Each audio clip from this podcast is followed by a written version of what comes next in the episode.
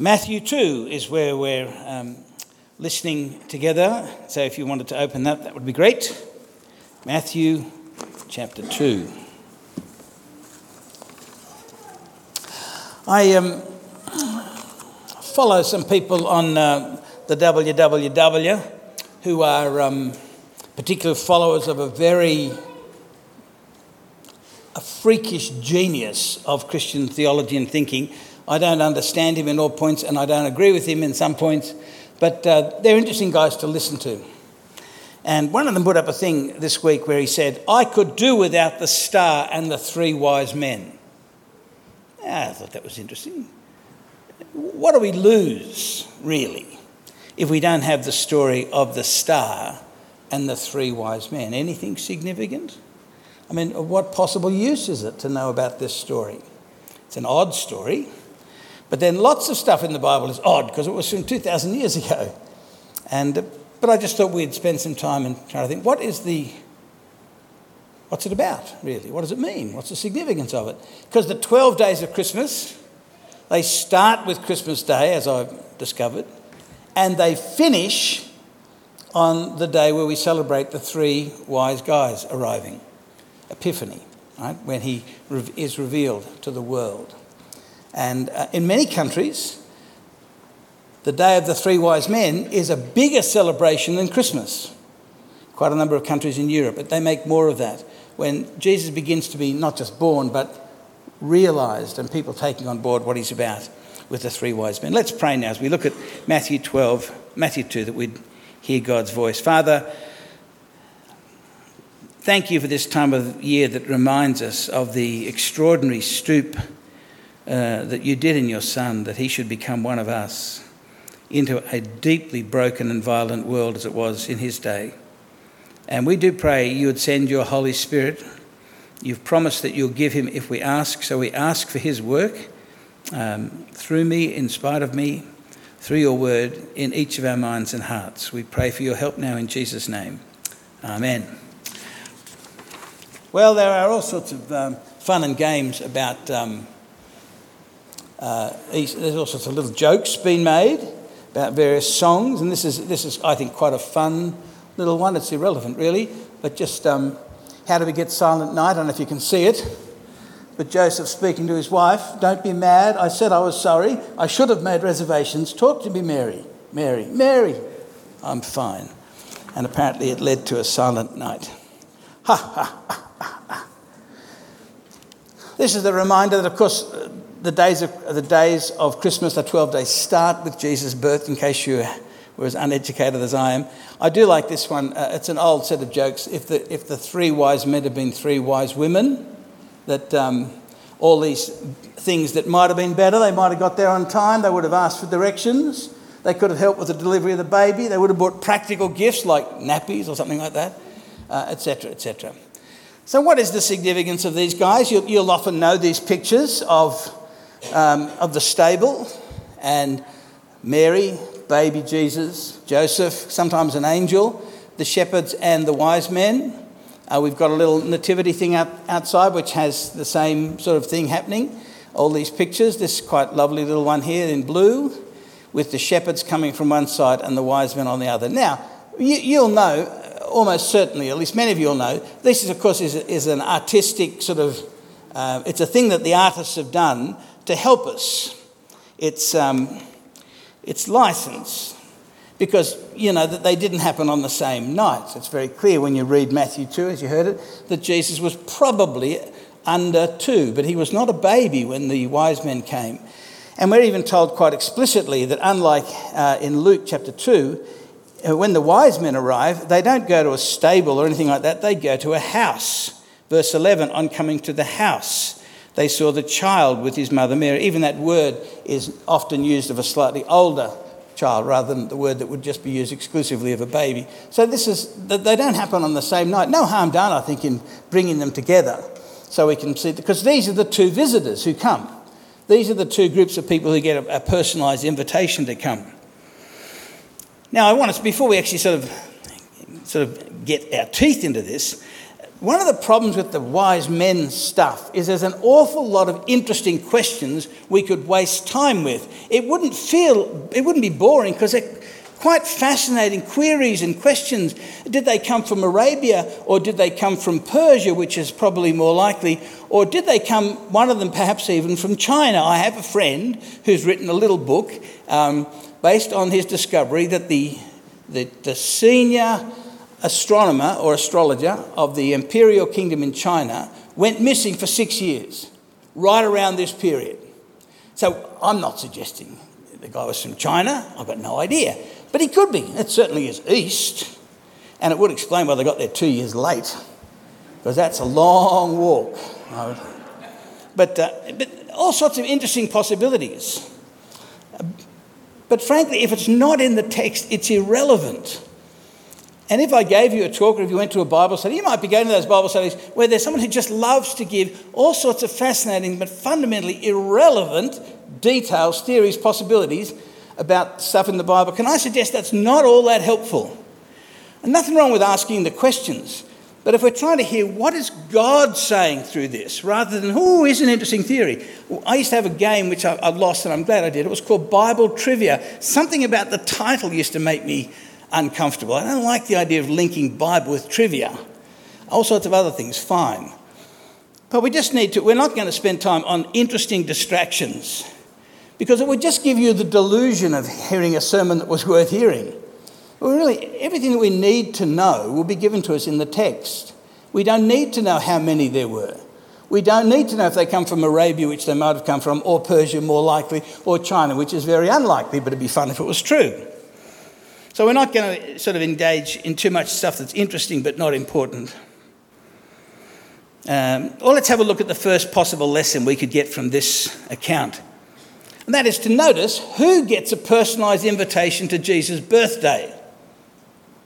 What sort of people does God say, I want you and you there? So I will personally look after you arriving. We know from, as we looked at Luke chapter 2 um, for Christmas, those terrific verses that where, where the angels say, Good news, great joy, all people. Good news, great joy, all people. Because it's very rare for any bit of news to bring joy to all people. Most things that are good news for one are bad news for others. The Boxing Day test and things like that. You know, one side is happy, happy, happy, and the other side is complaining. That's how, or, you know, is sad. But this is good news for all people.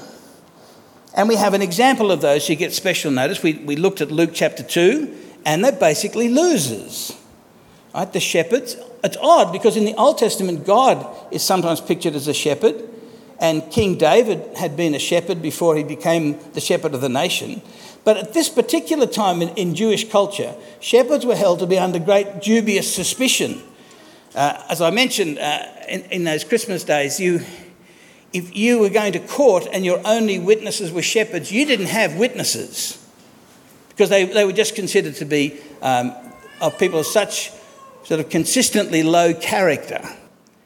So it's fascinating that the only people that the angelic choir visits, long, long trip, one concert, couple of nobodies, probably people who could barely sing or wouldn't know a treble clef from a bass, whatever, and yet they get, you know, the full celestial choir and the invitation to go, and they go. So it's interesting. So what it's saying is, no matter how lowly you might feel that you are, how disrespected by others or even by yourself, you are invited right, to come and enjoy what this baby will do for us. But these guys in Matthew 2, after Jesus was born in Bethlehem in Judea, during the time of King Herod, Magi from the east came to Jerusalem and asked, Where is the one who's been born King of the Jews? We saw his star when it rose, and we have come to worship him. The Magi, and the Magi is a funny word, it's just, it's just a refusal to translate the word in the original. Um, it's, it's, just the, the, Greek word, same letters, magi. It's, it's the basis of words like magistrate. It's the basis of words like magician. And the magi, as far as we can tell, without They were originally a small tribe, a highly respected tribe of deeply religious, well educated people who became the professional advisors to the Babylonian and to the Persian court. They were like Professor so and so from ANU. Uh, they were elite, well educated, highly regarded people. Many of the kings of Babylon and Persia would not make a decision without the advice and wisdom of the Magi. Uh, we run into them uh, in a number of times in the book of Daniel. Daniel opposes them a few times, and in the end, he becomes the head honcho over them as the wisest man in the kingdom because he listens to God rather than other foolishness. And this is probably why the Magi had any interest at all in Israel, which was a nothing nation in those days. It's a tiny little nation constantly beaten up by various um, heavyweight contenders in, in the politics of that day. But these guys are winners. These guys are the intellectuals. These are the smartest guys in the room by far. These are the guys that we're told in 1 Corinthians not many wise, not many of the leading people became Christians. Um, Paul wants to stress that God's way. Let me read it to you. This is God's way so often. He doesn't choose the obvious to work with and through. In fact, he works in spite of them. 1 Corinthians chapter 1. Listen to this. The message of the cross is foolishness to those who are perishing. God has said, I will destroy the wisdom of the wise, and the intelligence of the intelligent I will frustrate. Where is the wise person? Where is the teacher of the law? Where is the philosopher of this age? Has not God made foolish the wisdom of this world? For since in the wisdom of God, the world through its wisdom did not come to know him, God was pleased through the foolishness of what we preached to save those who believe. Brothers and sisters, think of what you were when you were called to Him. Not many of you were wise by human standards, not many were influential, not many were of noble birth, but God chose the foolish things of the world to shame the wise. Important, isn't it? Not many. It doesn't say none of you were clever, but not many. So in a gathering like this, maybe that's me and two or three others, I guess. um, but you know, it's just saying that that's, that's the way God often works. You can see it, can't you? Because in the true great festivals that our culture still notices, focus around a baby and a man on a cross. We, we may think that's normal, but it's not. Uh, I can't think of any other system of belief or whatever that, that makes its big days about a baby and about a man dying on a cross. It's weird. It is not a human made religion. It just seems unusual. But what we're saying here is there are losers in Luke chapter 2 and these great winners, the professors. We also see that in Matthew chapter 1, the emphasis is very clearly on the Jewishness of Jesus. Matthew 1 1. This is the genealogy of Jesus, the Messiah, the son of David, the son of Abraham. So it's really rooting Jesus into Jewish promises and fulfillment in God. And in chapter 2, it, it quickly says, and it's universal. So it's not sort of pokey and parochial, it's deeply Jewish, but it's also universal. And so these great wise ones are called. So that's the first thing. Who gets an invite? The bookends the great wise men and the shepherds. And anyone in between falls into the good news, all people. So that's the first thing I think we can see from the call of these strange uh, characters. Secondly, how do you find Jesus? How do you actually get to meet him and to know him, not just know a little bit about him? Well, both with the shepherds and with the wise men, the initiative is entirely with God. It is as Jesus says, You did not choose me, I chose you. So the, the wise men are doing their wise man thing, and suddenly things happen. And look, the way the, the Gospels speak of it, it may, it may have been a star moving, although the star is only once mentioned as moving, and that's after they've been in Jerusalem. Uh, scholars suggest it may well have been just from their looking at, at, at their maps. Pisces, apparently, the, what, you know, that sort of uh, symbol in the astrology stuff, was seen to be the nation of Israel. And in the middle of that at that time, and Copernicus, the, the very famous astronomer from a long time ago, was the first guy to work out Jupiter and Saturn were in some strange alignment at that period, would have come up right in what the, the ancients would have seen was Pisces. So it may have just been, it rose in their map saying, oh, right, Jupiter's the great star of king, the great planet of kingship. Something's happening in uh, Daniel's old home territory. We're going. Something significant. But it's God who starts it, as it is with the shepherds and the choruses. And so, what's the way to get to know God? That when you get some hunch, some sneaking suspicion, some thirst within your, within your own worldview, no matter how weakly Jesus may feature in it, to respond to it honestly and with integrity. I remember a friend of mine who, who his, he says his, his journey to, to come to know and trust Christ began in a change room after the New South Wales weightlifting and bodybuilding competition that he'd trained for for years and years and years. He'd won. I mean, he'd been training for this for ages.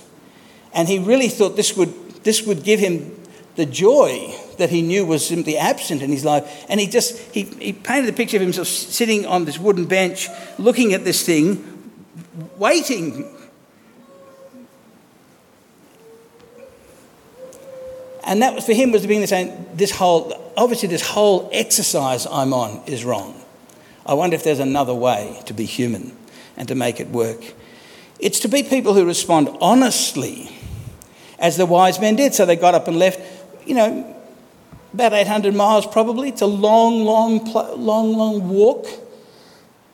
Whether or not they're riding on camels, which kind of sounds cool, but they would have almost certainly had footmen as well, perhaps even soldiers to guard them, because it was, it was dangerous to travel that part of the world, and particularly if you're carrying frankincense, gold, and myrrh. So they would have been travelling at a steady pace for months and months. They were doing other stuff at home. They had lawns that needed to be mowed and gutters that needed to be cleared out, right? And, and I don't know how happy their wives were at this point with this. But they were doing stuff and suddenly they thought, right, pretty clear God is, God's doing something in the land of the Jews. And they respond to it honestly. And that's rarer than we think. I think to respond honestly to nudges and, and perceptions of truth is quite rare. Sometimes you see quite publicly how dishonest people can be. And I think often unconsciously, I was watching a, um, a discussion between Richard Dawkins and a few other people. Richard's the um, old biologist, uh, well, he's more an educator in biology, but he's uh, wrote the famous book, um, The God Delusion. If you've read it, you'll know this because he, he completely gets this. He, he puts um, this story in Luke's gospel and, and, explains why Luke made the story up. I think, you genius. Luke made it up to fit in with Luke's theology. It's in Matthew, you dill. Um, and his editor should be sacked. Someone should have picked up the error. But in this really interesting discussion, you can probably find it on YouTube, Dawkins is being asked, what would it take to convince you that there was a God? Right? Now, if you're a scientist, you, you, work on this area, a thing needs to be disprovable.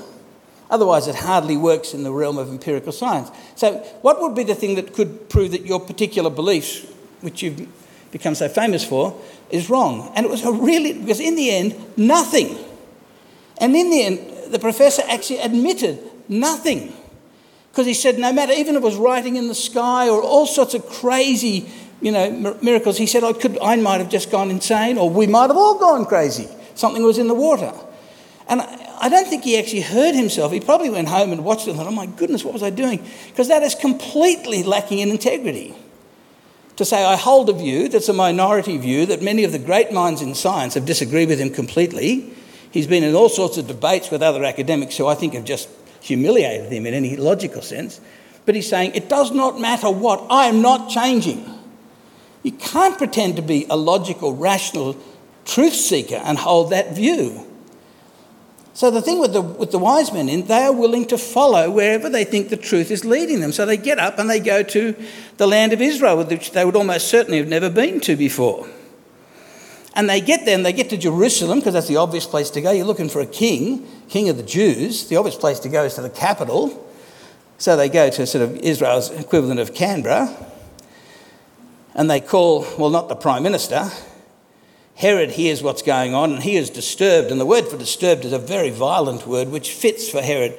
Um, there's no record in any of the sort of historical scraps we've got from around that time from Josephus or other people of this event, which is hardly surprising. And when you've got someone like Herod who kills two or three of his own sons, has his favourite wife executed. Why? Because other people liked her as well. I mean, he became increasingly dangerously paranoid. So the uh, Russian, uh, the uh, Caesar said, better to be Herod's pig than Herod's son. Even on his deathbed, when he knew he was dying, he was giving orders for members of his family to be executed. He was so fiercely committed to staying in charge and being the number one person in the universe around him. And he, he hears that there's a king of the Jews been born. That is not good news because he knows that he hasn't had a kid in the last few days. So he calls these people together, and he does he called together all the, all the chief priests and the teachers of the law. And Herod asked them, Where is the Messiah to be born? He's, he's made the link between King of the Jews, these stars, wise men coming, and not just any old king, but the long awaited king who would bring all things to the good. Where is the Messiah to be born? The scribes and the teachers of the law, they get out the Bible and they read the part that was, um, as you heard from Micah chapter 5 in Bethlehem in Judea, they replied, for this is what the prophet said. But you, Bethlehem, you're by no means least among the rulers of Judah. Out of you will come a ruler, a shepherd for my people. So they go from sort of following their hunches as honestly as they can. They finish up exactly where I know many of you finished up, as you were, certainly and I finished up, as God was bringing me from the darkness to Himself. You finish up with the scriptures, you finish up with the book of God the great signpost. The Bible doesn't point to itself, it points to Jesus. So they, they read the scriptures, and what, are the, what do these guys do? They head off to Bethlehem. Herod, of course, interviews them, as you heard, and he says, Hey, look, um, when you find him, come back and tell me, so I can go and worship him too. Um, again, I was listening to Sam Harris the other day, another sort of well known atheist, and he was, um, he was uh, saying that Hitler was, you know, driven a bit by Christianity. I think Hitler was driven by Christianity in the same way as King Herod loved the baby King. No, he, he did say things, particularly early on in his political career, that were kind of nice about the generalised Christianity in Germany. Although in Mein Kampf alone, he's got a number of statements where he describes just how much he hates Christianity. Um, and he describes Christianity as the, one of the most uh, terrible things ever laid on the human heart because it tells us to care for the weak, which he wasn't too keen on. Um, but to suggest that Hitler is a bit like suggesting that Herod was really looking for Jesus, because look at what he says.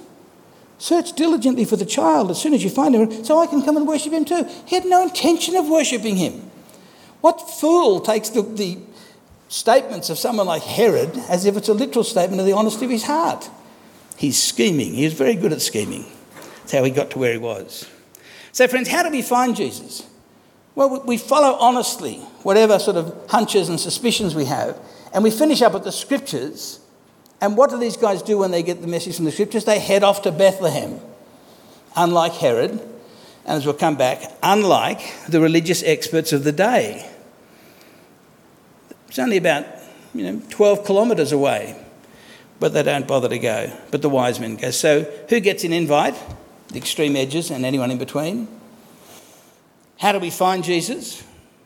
We respond honestly to the hunches that we have about God, and then we eventually find ourselves confronted by the scriptures that point us to Jesus, no matter how costly it was, because it was costly for these guys. And the last main thing for us is this what's the evidence that someone has really met Jesus? What's the sort of how can you know if someone has actually come face to face with Jesus Christ, the Son of God?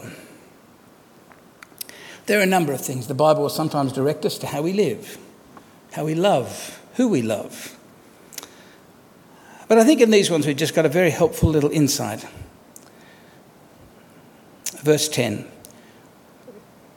When they saw the star, they were overjoyed. On coming to the house, they saw the child with his mother Mary. That's just an interesting way to put it. It shows where the focus of this text is. The star of the story is not the star. The star of the story is, of course, Jesus. You'd normally say he saw the mother with the baby. That's the normal way that they would express it. But he saw the child with his mother, Mary, and they bowed down and worshipped not them, but him. Then they opened their treasures and presented him with gifts of gold, frankincense, and myrrh. So, what is the evidence that you've really found Jesus? It is they bowed down and worshipped him. And it's not an interesting, respectful discussion about Jesus, it's a heartfelt act of worship on your knees, face to the ground as well. They have found something enormous and glorious, and they're overwhelmed and they're on their knees. Now, I, I've often thought about this how peculiar it would be if someone brought a baby up the front here for a baptism, as we enjoy sometimes, and instead of us baptizing it, we all fell on our knees and worshipped it.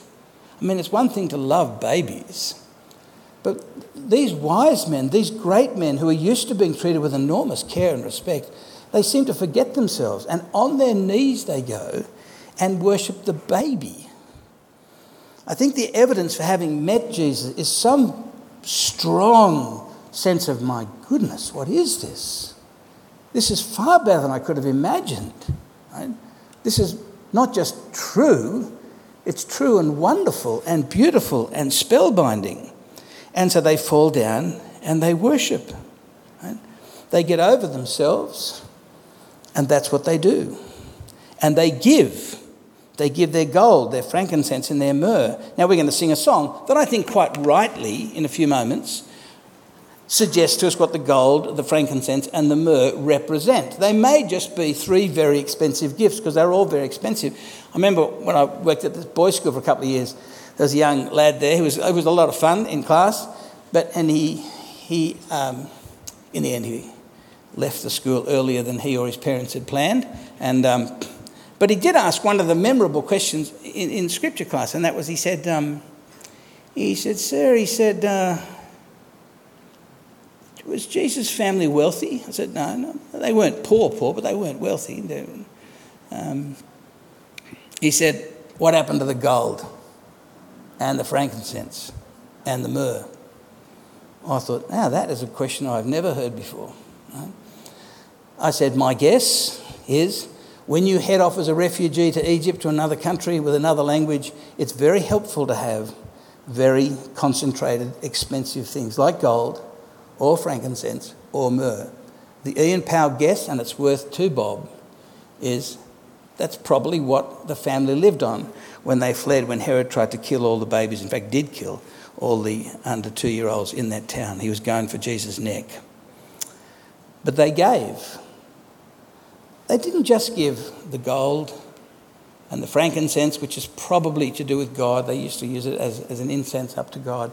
And the myrrh, which was a perfume that was used for a number of things, but it's specifically mentioned in John 19 as something that was used around Jesus' body and his death. It was a, a perfume for dying bodies as well. So it's often been thought to be to do with his coming suffering and death. But of course, the other gift they bring is their presence. Uh, I want to stress to you these are real people working at the highest level of a very powerful empire, but they just go walkabout for what is almost certainly a couple of months. It wasn't that they had nothing to do, it's like the shepherds. They leave the flock. Very dangerous to do in that, but, but something so overwhelming do they meet in Jesus, so important, so wonderful, that all prior sort of convictions and concerns are overwhelmed. So that's what the wise men do. The indication that they've met the Son of God, even though they could barely have understood him. See, you and I, we know much more about how wonderful Jesus is than they did. They had the slightest inkling of who this might be. But you know about the amazing, powerful miracles he did. You know his courage before those who hated him and hated others. You know that he died for people like you and for me to take our sins. You know that he rose from the dead walked out of the tomb alive. Right? We know much more that should have us on our faces before Jesus. These guys knew very little. So we've got um, Christmas here. I think this is quite a helpful little um, picture that I think a church put together. That you go from the baby and the real, the significance of the baby coming, the reason the baby came, the reason that rocket took off, right, and left stage one was because it was going to the cross. They didn't know that this great one had come to die. And uh, that, that this great one was, in fact, greater than the whole universe. This tiny little baby, and yet he was the creator of all things and the judge of all things. We know that. We understand that. So worship should come fairly straightforwardly. The, the evidence that you found Jesus is a somewhat undisciplined at times response to Jesus, uh, a joy inexpressible and full of glory. It's interesting that in this period, both the shepherds and the angels and the wise men, it speak of their exceeding joy. Uh, in my own Bible reading yesterday, I was reading through the end of Matthew, and again, what's the word that's going on after the resurrection? Joy. Because this is, this is not just news, this is not just true, it's beautiful truth. It's, there's nothing like it. That God should come down to this broken, vicious, violent world, and they tried to kill him as a baby. And it just kept on going through the rest of his life until finally he was executed. God comes to do that. God comes as a baby so he's not too scary so we can draw near in his humility. The evidence having found Jesus is some response of worship. I, I can't remember who the people were involved. And I couldn't find the story. I read it some years ago and, you know, but there are some fairly prominent uh, politicians from the 19th century when England ruled the world. And they were having a discussion, probably over a port at one of those outrageous clubs that I see on the movies. That um, and they would, someone said, What do you think you would do if, and they named a couple of famous people. You know, Aristotle came in. What, what would you do and what would you say? And they asked, you know, the Duke of Wellington and a few other people, what would you do, what would you do if he came in? And most of the time they, they said they would stand up or they would bow, you know. And, and, and then someone said, after they'd been playing this game for a, a little while, what do you think we would do if Jesus of Nazareth walked into the room?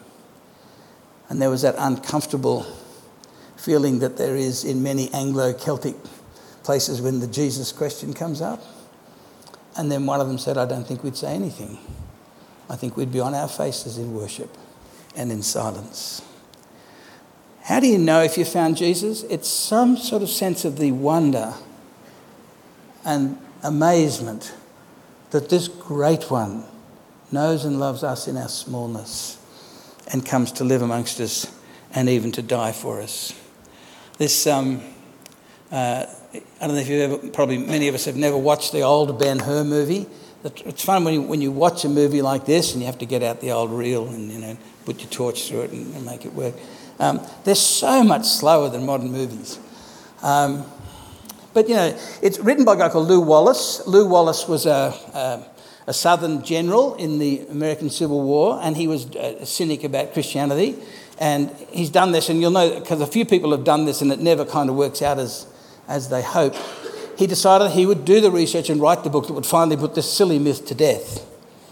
And as has happened to a number of people who moved the stone and other books like that, he, in, he became a Christian. He realized that he was real and he did what he said he did and he walked out of the tomb alive. And he wrote the story Ben Hur, in which Jesus pops, I've not read the book, Jesus pops up in the movie near the beginning and the end. And uh, Ben Hur, uh, the, that guy, is it, it is, that is what he's called, isn't it? Ben Hur? Good. Um, he has an experience of Jesus. And he ends up at the cross of Jesus. And uh, the guy who turns up next to him, and this is just a fantasy, but it's a, a literary um, thing, there is one of the wise men the one whose name starts with B, I've forgotten which one that is, that's, we don't know, but he turns up as well. And they're talking together, watching Jesus being put to death. And the wise man, because the story is that the wise man had gone home with his mates, uh, made up with his wife, and as an older man came to see what, what became of this impressive baby we worshipped. And um, he arrives at the time when Jesus is being put to death. And Ben Hur doesn't, can't make much sense of it but the old wise man speaks of him taking our sin on him. That was, I guess, why we were brought to worship him. And he speaks of Christ dying for those two guys and for others. So the evidence that you've been found by Jesus or you found him is this worship, it's the giving of our best to him.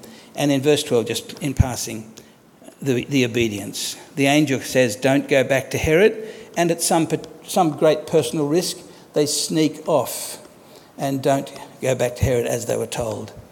One of the parts of becoming Christian is, of course, we become obedient to God even when He asks us to do odd things. Well, friends, by way of conclusion, as you may have noticed from the kids' talk, if you hadn't been aware of it, this is the end of the year.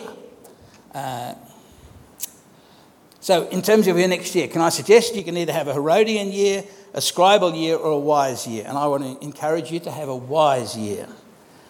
A Herodian year is when you, and I don't know how many people in church do this, there may be some of us, who spend our life trying to fend off the truth of Jesus. Um, you know, like, but you know, where, where we will, we just, we'll kill the baby if we have to.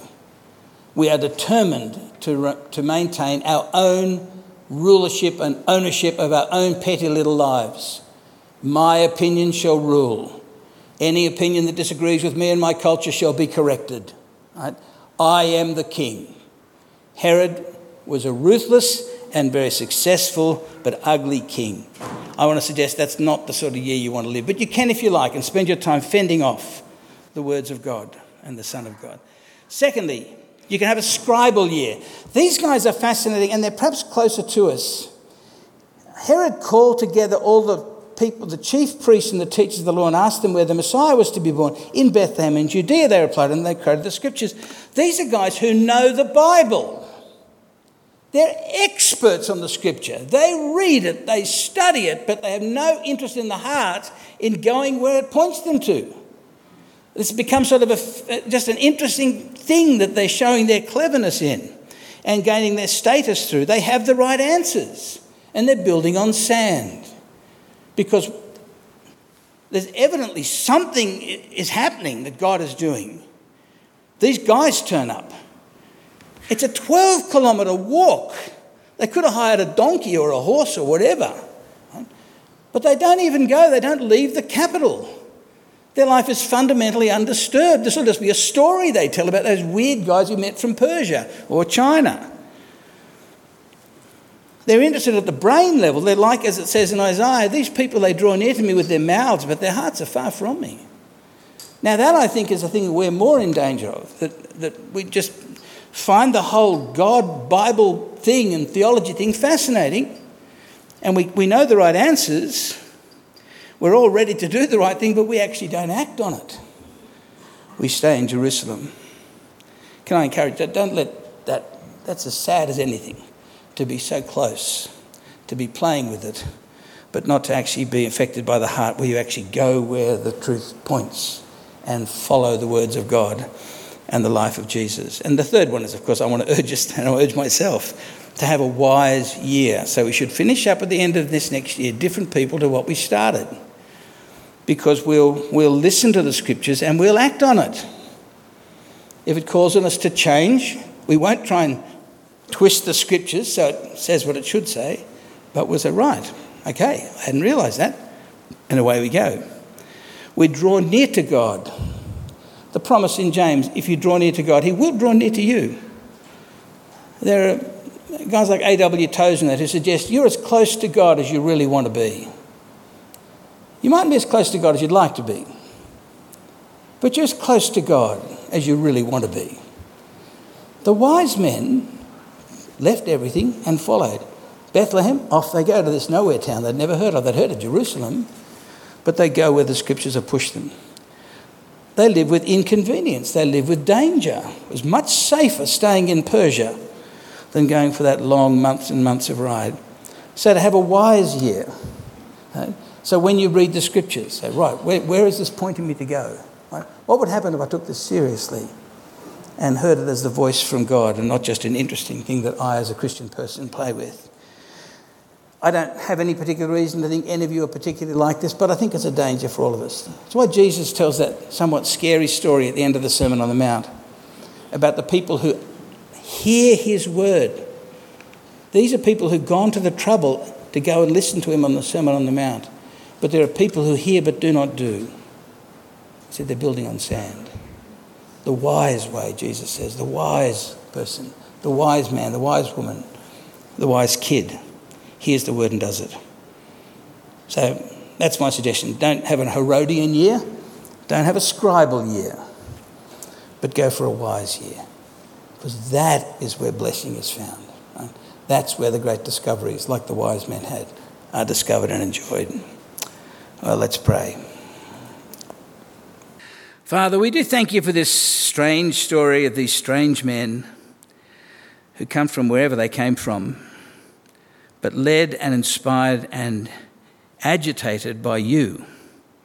Thank you for their good and noble hearts in being willing to follow at remarkable inconvenience and even danger.